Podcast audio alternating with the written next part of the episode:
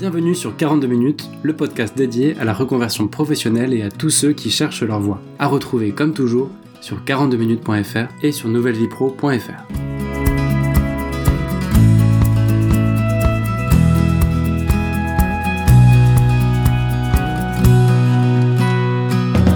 Salut à tous et bienvenue pour cette deuxième partie du tuto consacré à la motivation. Comment trouver de la motivation quand on n'en a plus forcément pour avancer ses projets et évidemment pour avancer son discernement professionnel, pour avancer une reconversion professionnelle. L'objectif ici, ça va être d'aller un peu dans le concret de moyens que moi j'ai pu tester ou voir et qui me paraissent intéressants, sympas, efficaces pour avancer quand on a besoin d'un petit coup de boost ou quand on doit tourner sans motivation. Alors avant ça, un résumé du dernier épisode pour ceux qui ne l'ont pas écouté ou si vous l'avez déjà un peu oublié. Les points clés, c'était de vous dire que c'est ok d'avoir des hauts et des bas en termes de motivation, tout simplement parce que ça fonctionne comme ça. Personne n'est en haut tout le temps. Euh, la différence entre les gens qui sont très efficaces, qui ont l'air d'être toujours motivés, et d'autres qui sont toujours un peu à la ramasse de motivation, c'est plutôt qu'il y en a qui savent rebondir quand ils sont en bas, et d'autres qui peuvent rester en bas très longtemps. Donc c'est ok d'avoir encore une fois des moments où on tourne un petit peu à vide, ça fait partie du fonctionnement.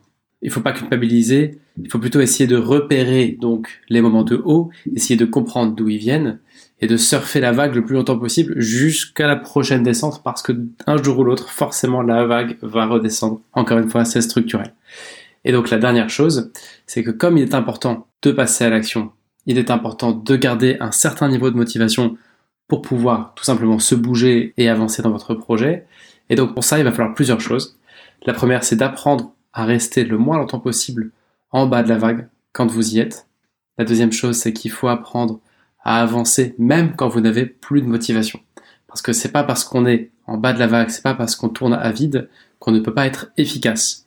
Et à un moment donné, à force d'avancer, et eh ben, naturellement, pouf, la motivation va revenir et puis elle va redescendre, etc. Donc l'enjeu, c'est vraiment de réussir soit à faire naître cette petite vague, cette flamme, ce petit coup de boost, recharger la pile, appelez ça comme vous voulez, soit de réussir à avancer quand même, même quand cette euh, énergie n'est pas là, parce qu'au final, ça fait partie de la vie. Et je pense que on pourrait même résumer en disant que 50% de notre vie, on va la passer en bas de la vague. Et, au final, c'est normal et c'est pas grave. L'important, c'est d'avancer malgré tout. Bref, dans cet épisode, moi, je vais vous partager des moyens concrets, des choses que j'ai vécues, observées, qui ont l'air de fonctionner pour d'autres et pour moi-même, et qui ont deux utilités, soit encore une fois de recharger la pile quand on en a besoin, soit de nous permettre d'avancer quand la pile est déchargée, d'avancer quand même en tournant en mode euh, sans échec, quoi, un peu en, mode zombie, mais en avançant quand même.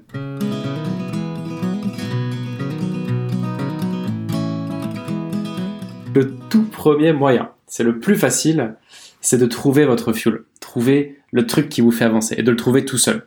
là, je triche un petit peu parce que c'est vous qui faites tout le boulot et vous vous dites, bah facile, évidemment, je sais que certaines choses me motivent.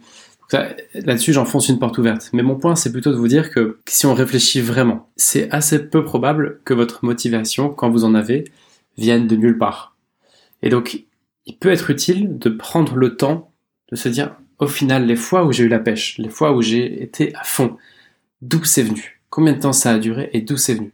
Qu'est-ce qui a déclenché cette vague-là d'énergie Et la vague que ça a déclenché, combien de temps elle a duré? Le but, c'est d'identifier des petits et des gros moyens qui réussissent à vous dynamiser et d'essayer de voir l'efficacité de chacun en disant ok quand je fais ça ça me dynamise et ça me dynamise pour combien de temps? La question c'est donc qu'est-ce qui me donne confiance en moi? Qu'est-ce qui me donne la stamina nécessaire pour faire quelque chose? Pour identifier ça une piste c'est de penser à quelque chose de vraiment pas cool que vous avez à faire. Par exemple, ranger de la paperasse, faire un grand ménage, appeler quelqu'un que vous n'avez vraiment pas envie d'appeler, voilà, réimaginez quelque chose que vous n'aimez pas faire dans votre vie. Le moment où vous êtes passé à l'action, le moment où vous avez eu l'énergie pour le faire. Qu'est-ce qui a déclenché cette énergie? Qu'est-ce qui a déclenché votre motivation? Est-ce qu'il y a quelque chose de récurrent qui a l'air de fonctionner? Par exemple, moi, je sais que courir me dynamise et me motive. S'il y a une soirée à laquelle j'ai pas envie du tout d'aller parce que je vais me sentir un peu nul, un peu isolé, parce que euh, je suis impressionné ou parce que euh, j'ai l'impression que je vais être tout petit là-dedans, un peu écrasé. Bref, pas envie, pas confiance en soi, eh bien, en général, un footing me donne assez d'énergie et assez de confiance pour y aller.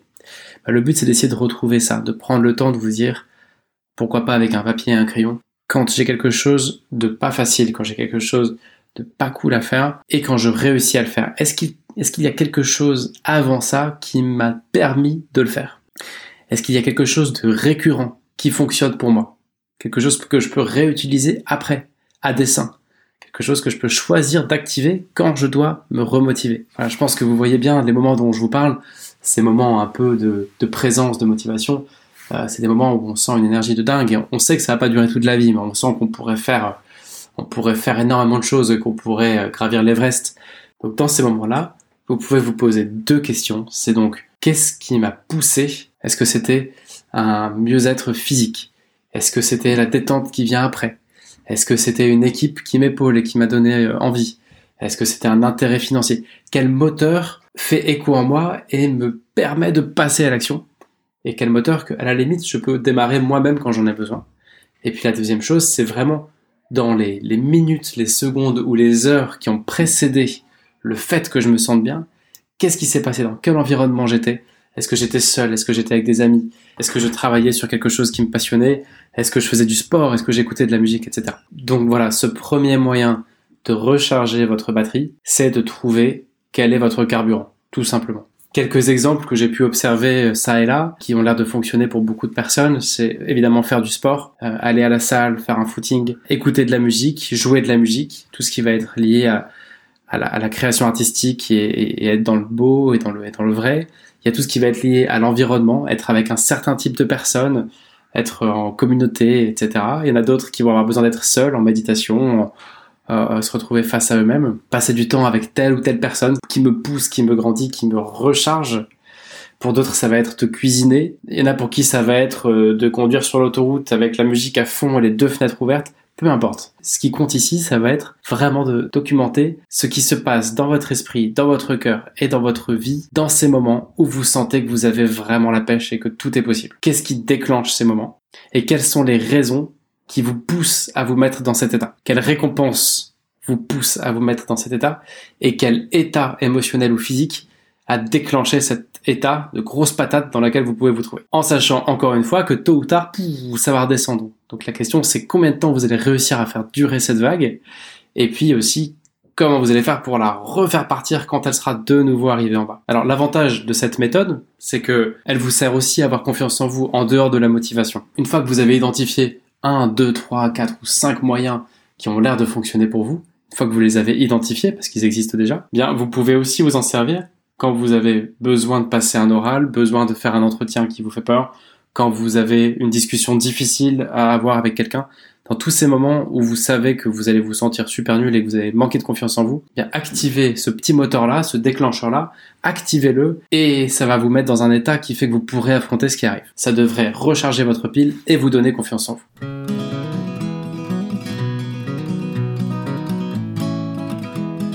Le deuxième moyen, c'est le moyen le plus humain. Il s'agit de tourner à vide en s'accrochant à la finalité de ce que vous allez faire. C'est peut-être pas très cool de dire ça, mais comme je vous l'expliquais, moi je pense qu'il faut savoir marcher à vide. Il faut savoir être déprimé, être l'ombre de nous-mêmes et continuer à avancer. Parce qu'au bout d'un moment, pouf, il y aura de la lumière et ça va partir. Jusqu'au prochain coup de, mojo où vous allez de nouveau redécoller. Pourquoi? Bah Parce qu'il y a de l'enjeu. Parce qu'on a vu ça dans la première partie, il y a de l'enjeu à avancer coûte que coûte et à avancer dans une direction et avoir le courage de continuer à avancer. Et aussi pourquoi? Bah, C'est parce que chaque pas que vous avez fait, c'est un pas de plus dans votre projet. Donc voilà, il y aura des pas qui seront faciles à faire, il y aura des pas qui seront plus douloureux, plus difficiles, avec moins de reconnaissance. Il faudra les faire aussi, tous ces pas, même quand ils sont dans le noir et qui sont un peu plus compliqués. Vous aurez l'impression de marcher dans le noir, de ne pas trop savoir où vous en êtes, etc. Mais il faudra quand même avancer, il faudra quand même poser les, poser l'acte, faire un pas, puis un autre, puis un autre. Et donc, avancer à vide. Donc, le premier moyen, c'était vraiment de recharger votre pile. Celui dont je vais vous parler maintenant, c'est de vous dire, ok, je ne suis pas motivé, je suis vraiment pas au top, mais j'avance. Eh bien, moi, je vous invite à prendre un papier et écrire quelques questions, vous verrez, qui peuvent vraiment vous faire avancer, même sans motivation. La première que vous pouvez noter, c'est si je n'agis pas, si je ne fais rien, si je ne pose pas un pas puis l'autre, si je ne fais rien, je sais ce que je dois faire, mais si je ne le fais pas, qui va le faire pour moi? Peut-être que la réponse sera un tel ou une telle, etc. Dans ce cas-là, très bien. Mais il est probable que la réponse soit personne. Auquel cas, on peut passer à la deuxième question, c'est si je n'agis pas, quelle va être la conséquence à six semaines, à 6 mois et à 6 ans du fait que je n'agis pas? Vous pouvez tracer la ligne de là où vous emmène votre inaction. Est-ce que je suis à l'aise avec cette destination? Quand je me fais une image de là où le fait de ne pas agir aujourd'hui m'emmène à 6 semaines, 6 mois, 6 ans, est-ce que je suis à l'aise avec cette image? Si vous êtes à l'aise, tant mieux. Si je ne suis pas à l'aise avec ça, eh bien peut-être qu'il faut que j'agisse quand même, même si je suis pas au top en ce moment. Parce que la direction que pour ma vie, elle est pas bonne. Parce que la bonne direction, elle est ailleurs. Et que même si j'ai plus de carburant, eh ben je dois y aller, quoi. Je vais pas passer toute ma vie dans cette direction qui n'est pas la bonne. La troisième question que je vous invite à écrire, c'est si je n'agis pas, qui, en dehors de moi, va être impacté par mon inaction, par ma paresse ou par ma procrastination? C'est une question qui peut être très bonne à se poser parfois, de se décentrer un peu de soi, de ne pas être trop nombriliste, surtout quand on cherche sa voie, quand on est dans des projets de reconversion, on parle beaucoup de nous-mêmes, on est beaucoup centré sur soi-même, on est dans une dynamique où on essaie de se chercher, de se trouver pour s'accomplir soi-même. Tout ça, c'est très bien, parce que plus vous serez accompli, plus vous pourrez porter du fruit aux autres. Mais à un moment de votre réflexion, si vous tournez un peu à vide et que vous n'avez plus la motivation, écrivez cette question. Si je n'agis pas, qui va être touché par le fait que je n'agisse pas? Combien de personnes vont être privées des bénéfices de mon action? Et en quoi seront-elles privées bénéfices de mon action Par exemple, sur 42 minutes, je sais que ça n'est qu'un modeste podcast, mais je me dis parfois que cet épisode, cette interview, si je ne la fais pas, eh bien ça va priver peut-être une personne, cinq personnes, mille personnes, peu importe le nombre, ça va priver quelqu'un de découvrir ce que quelqu'un avait à lui apporter dans sa vie. Et donc si je ne le fais pas, à titre personnel, ça m'emmène pas dans une direction qui me plaît, mais aussi à titre de contribution, bah, ça prive potentiellement quelqu'un de cheminer, d'avancer, etc. Donc posez-vous aussi cette question. Si je n'agis pas, qui va être impacté par le fait que je n'agisse pas? Ma femme Mon mari mon copain, ma copine, mes enfants, mes parents, ma famille, mes amis, euh, mes élèves, mon équipe. En fait, votre vie, elle embarque beaucoup plus que vous-même, qui que vous soyez et quelle que soit votre situation personnelle. Dans, dans ce que vous faites de vos journées, il y a un vrai impact sur le monde. Si vous attendez avant de faire ce qui est bon, avant de faire ce qui est vrai, ce qui est juste, si vous procrastinez, si vous êtes dans une attitude trop paresseuse, eh bien, vous allez priver le monde des bénéfices de ce que vous allez pouvoir lui apporter. Donc je récapitule ce deuxième point qui est un petit peu moins conventionnel, hein, qui consiste à tourner à vide et à dire j'y vais quand même, en se disant si j'agis pas, qui va le faire pour moi? Si je n'agis pas, quelles vont être les conséquences à 6 semaines, 6 mois, 6 ans dans ma vie? Et si je n'agis pas, qui va être impacté par ça?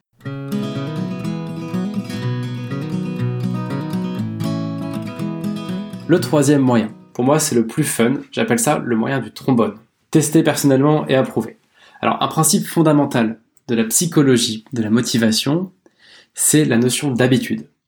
Ceux qui s'intéressent un peu au développement personnel et qui écoutent ce podcast, vous devez savoir que quand on essaye de changer quelque chose dans sa vie, le plus dur est de créer la nouvelle habitude ou de se débarrasser de la mauvaise habitude. Et puis, au bout de 28 jours, ou 30 jours, ou 60, peu importe, il y a plein de versions. Mais au bout d'un certain nombre de jours, c'est l'habitude qui prend le relais sur la motivation. On n'a plus besoin d'aller chercher la motive puisque l'habitude a pris le relais.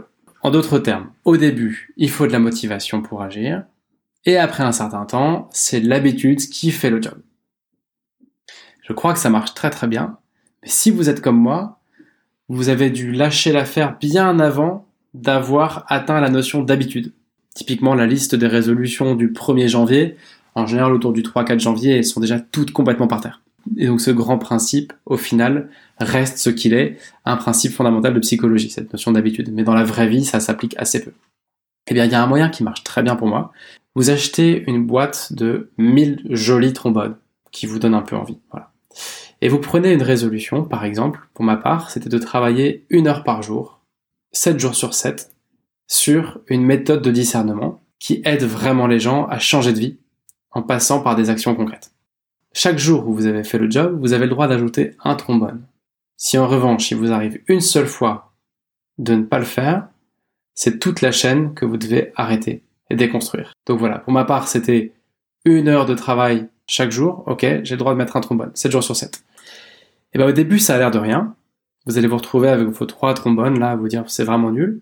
Mais quand vous jouez le jeu, et après quelques semaines, vous allez avoir une chaîne bien solide, assez longue, et je peux vous dire que pour rien au monde, vous n'avez envie de la jeter à la poubelle. Et vous allez commencer peut-être comme moi à vous imaginer, montrer à vos petits-enfants, tu vois là, il y a cette chaîne de, euh, de 2 km de long, et bah en fait j'ai tenu mon engagement de travailler une heure par jour à aider les gens à trouver leur voie, bah voilà, toute ma vie j'ai fait ça, toute ma vie j'ai passé une heure par jour à faire ça, et voilà la matérialisation que ça a pris, une chaîne de trombone hyper longue, et si j'arrêtais une seule fois, eh bien tout tombait à l'eau. Bah, en fait, le fait de visualiser le travail que vous avez accompli, et le fait de savoir que si vous lâchez l'affaire une seule fois, tout peut s'effondrer, et bah pour moi ça marche super bien, c'est un excellent moteur. Et ça me motive à dire mais non attends là la chaîne est trop longue, je peux pas arrêter quoi, c'est trop du gâchis, elle fait 10 mètres de long, c'est pas pour une journée euh. et donc voilà donc pourquoi ça marche? Bah, Parce que ça matérialise votre cheminement, ça le rend visible, alors qu'en général on ne se voit pas progresser. Mais pour que ça marche, il faut trois choses. Il faut évidemment des trombones ou tout autre élément physique de votre choix. Il faut surtout un objectif qui soit atteignable si vous vous mettez un objectif de euh, lire un livre par semaine, bah, c'est juste impossible aujourd'hui dans notre vie de lire un livre par semaine et de tenir ça longtemps. Euh, bah, je, je, pense en tout cas. Et il faut le plus important, il faut que vous vous aimiez assez pour être honnête envers vous-même et pour ne pas vous mentir. Parce que assez vite, pour l'avoir vécu, assez vite vous allez vous rendre compte que il va vous manquer une journée et vous pouvez vous dire attends hier je l'ai pas fait mais demain j'en mettrai deux et puis au bout d'un moment, c'est bah la semaine dernière, j'en ai pas fait, mais je vais faire deux heures pendant 15 jours et là je vais pouvoir en mettre plein. Non. Vous avez passé votre tour, ok, la chaîne s'effondre et on recommence à zéro. Sinon, la technique ne peut pas marcher. Alors petit bonus, si vous décidez de mettre cette méthode en œuvre, euh, il y a un petit logiciel gratuit qui s'appelle Harvest avec un H. C'est une appli hein, qui existe sur téléphone, sur ordi, qui vous permet de mesurer le temps que vous passez sur un projet. Et donc ça vous permet de mettre un petit timer quand vous vous y mettez, et puis d'arrêter quand vous avez fini, et de mesurer, de bien voir le temps que vous avez passé sur un projet. D'ailleurs, c'est un autre moyen de matérialiser votre progression.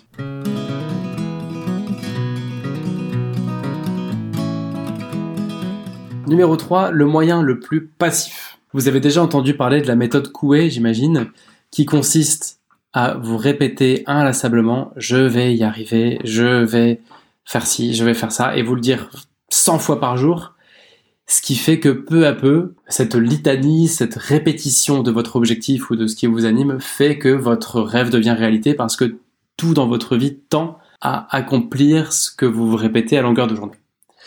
Je sais pas si c'était très clair d'ailleurs, mais sinon vous tapez méthode Coué sur Google et ça vous en dira plus. Je crois que ce moyen-là est très efficace, mais personnellement j'ai toujours trouvé ça hyper bizarre de se répéter les choses en fait. Il y a, un côté un peu dingue là-dedans, un peu, y a un côté pas net, pas, tout à fait normal là-dedans. Mais en revanche, il y a un entre-deux que je trouve très efficace et que, que j'ai mis en œuvre depuis un moment et qui fonctionne vraiment bien. Alors c'est pas moi qui l'ai inventé, hein, pour la petite histoire, un jour j'ai lu un article dans un journal de quelqu'un qui expliquait qu'il avait gagné son premier million d'euros et que pour faire ça, il avait affiché sur son plafond, au-dessus de son lit, cet objectif de vie de gagner un million d'euros. Donc en clair, euh, il a imprimé quelque chose qui symbolisait cet objectif. Peut-être qu'il a écrit un million sur une page, je sais pas ce qu'il, ou un lingot, j'en sais rien, je sais pas comment il a matérialisé ça.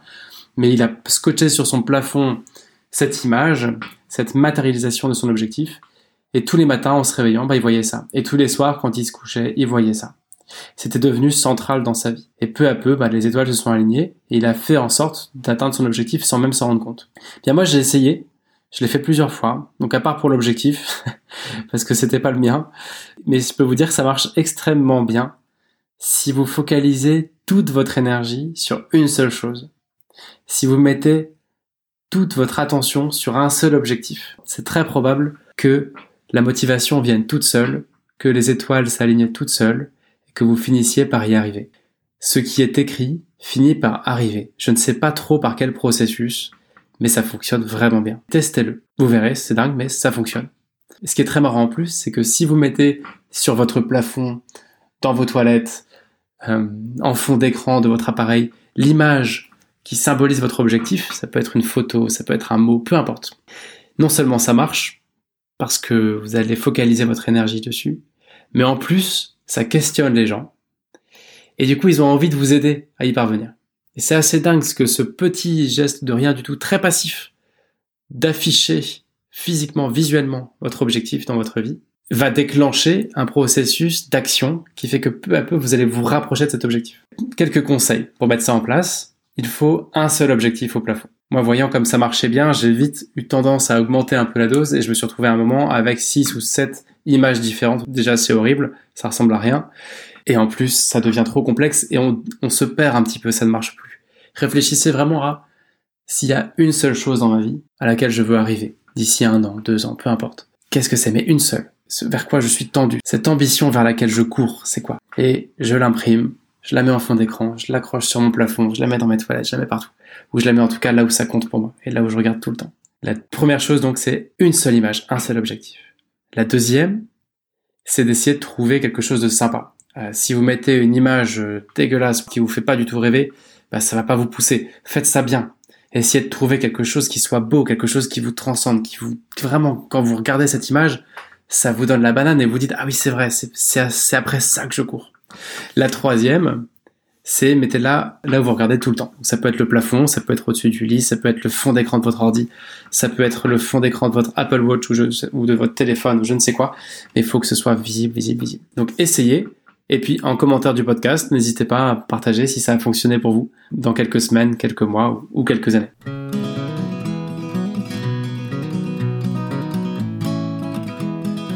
Et enfin, le moyen le plus politiquement incorrect que j'ai baptisé le coup de bâton. Alors, celui-ci, c'est mon petit préféré.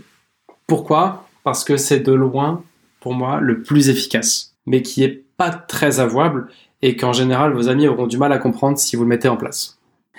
Avant de vous parler de celui-là, on va prendre un petit peu de recul. On parle ici de motivation, de comment aller la chercher et pourquoi être motivé est utile au fait de prendre sa vie en main. Tout ça, c'est très bien. Euh, mais il est important de se poser la question de la finalité de votre motivation ce que vous entreprenez, ce pourquoi vous avez besoin d'agir, à quel point c'est important pour vous, qu'est-ce que ça va changer en vous? En anglais, on pourrait dire How bad do you want it? C'est-à-dire, cette motivation, jusqu'où tu es prêt à aller ou prête à aller pour l'avoir? Est-ce que ce projet qui m'anime est important pour moi au point d'être prêt à me faire un petit peu mal pour y arriver? Jusqu'où je suis prêt à aller pour être motivé? Jusqu'où je suis prêt à aller surtout pour avancer dans cet objectif de vie? Pourquoi je vous dis ça? Parce que cette méthode consiste à se baser sur un principe de programmation neurolinguistique simple, qui est assez détaillé dans un livre d'ailleurs dont je vous parle dans un des tutos 42 minutes, le livre euh, Awake the Giant Inside, que vous verrez dans les trois livres pour changer de vie. Ce principe-là est simple. Euh, mais si vous voulez tous les détails, vous irez lire ce bouquin. Dans les grandes lignes, ce que ça dit, c'est que vous avez plus tendance à agir pour éviter une souffrance que pour aller chercher un bénéfice ou un bien-être. Pour illustrer ça, on va prendre un pari. Imaginez un pari où je vous propose de gagner 100 000 euros, mais vous avez une chance sur 10 de perdre 100 000 euros. Imaginez maintenant le même pari où je vous propose 1000 euros et vous ne pouvez pas perdre. Qu'est-ce que vous allez faire? Intuitivement, qu'est-ce qui vous paraît le plus logique? La plupart des gens vont préférer plutôt euh, assurer 1000 euros sans risque et éviter de perdre des sous que d'aller chercher un plus gros gain, en l'occurrence 100 000 euros, mais avec, une chance sur 10 de vraiment perdre gros. Et c'est un principe de base qui dit que dans notre vie, contrairement à ce qu'on pourrait penser, on est bien plus motivé par ce qui nous fait peur, on agit bien plus pour éviter une galère que pour aller chercher un bénéfice. C'est un peu d'ailleurs la raison en général qui pousse à arrêter de fumer. Euh, le, on va plus arrêter de fumer parce qu'on ne veut pas mourir de cancer que parce qu'on veut mieux respirer ou avoir une vie plus saine. Et quand vous y pensez, c'est comme ça un peu pour tout. Et c'est pas du tout intuitif. C'est pas quelque chose qu'on se dit habituellement. Donc, pour en revenir à, nos moutons, comment trouver votre motif?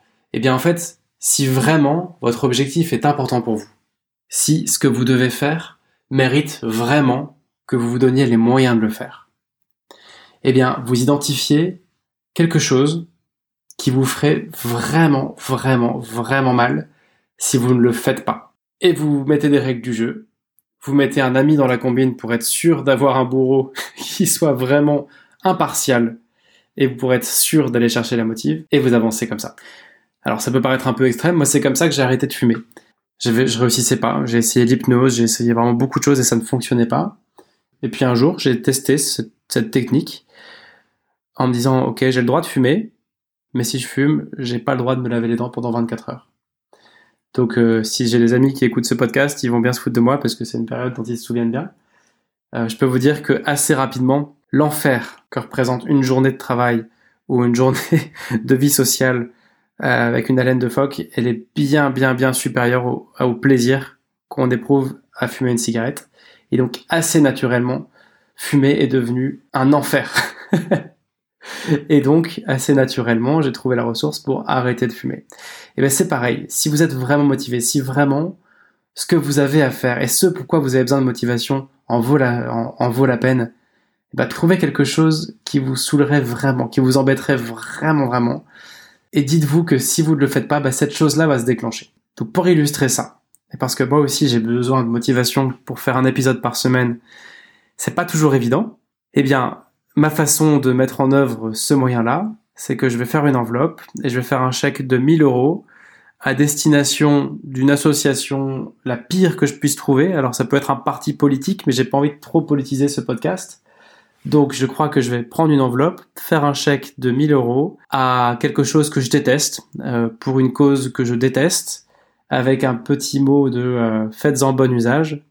Et je vais donner ça à un bon copain en lui disant que si une fois si une semaine l'épisode ne sort pas le dimanche soir à temps, eh bien il a le droit de poster cette enveloppe avec mon chèque et le petit mot de félicitation pour une association ou un parti politique que je déteste. Personnellement, je vais le mettre en œuvre à partir de cette semaine. On verra où ça nous mène. Mais tout ça pour vous dire que cette technique-là, elle est redoutable. Je l'ai essayé souvent et elle fonctionne extrêmement bien. Voilà, ce sera tout pour cet épisode. J'espère que ça vous a plu. N'hésitez pas à me partager vos commentaires sur 42minutes.fr ou sur Apple Podcast ou peu importe, trouvez la bonne plateforme pour vous. Mais ça fait toujours chaud au cœur d'avoir des commentaires. Et je vous dis à très très bientôt pour une nouvelle interview ou pour un nouveau tuto.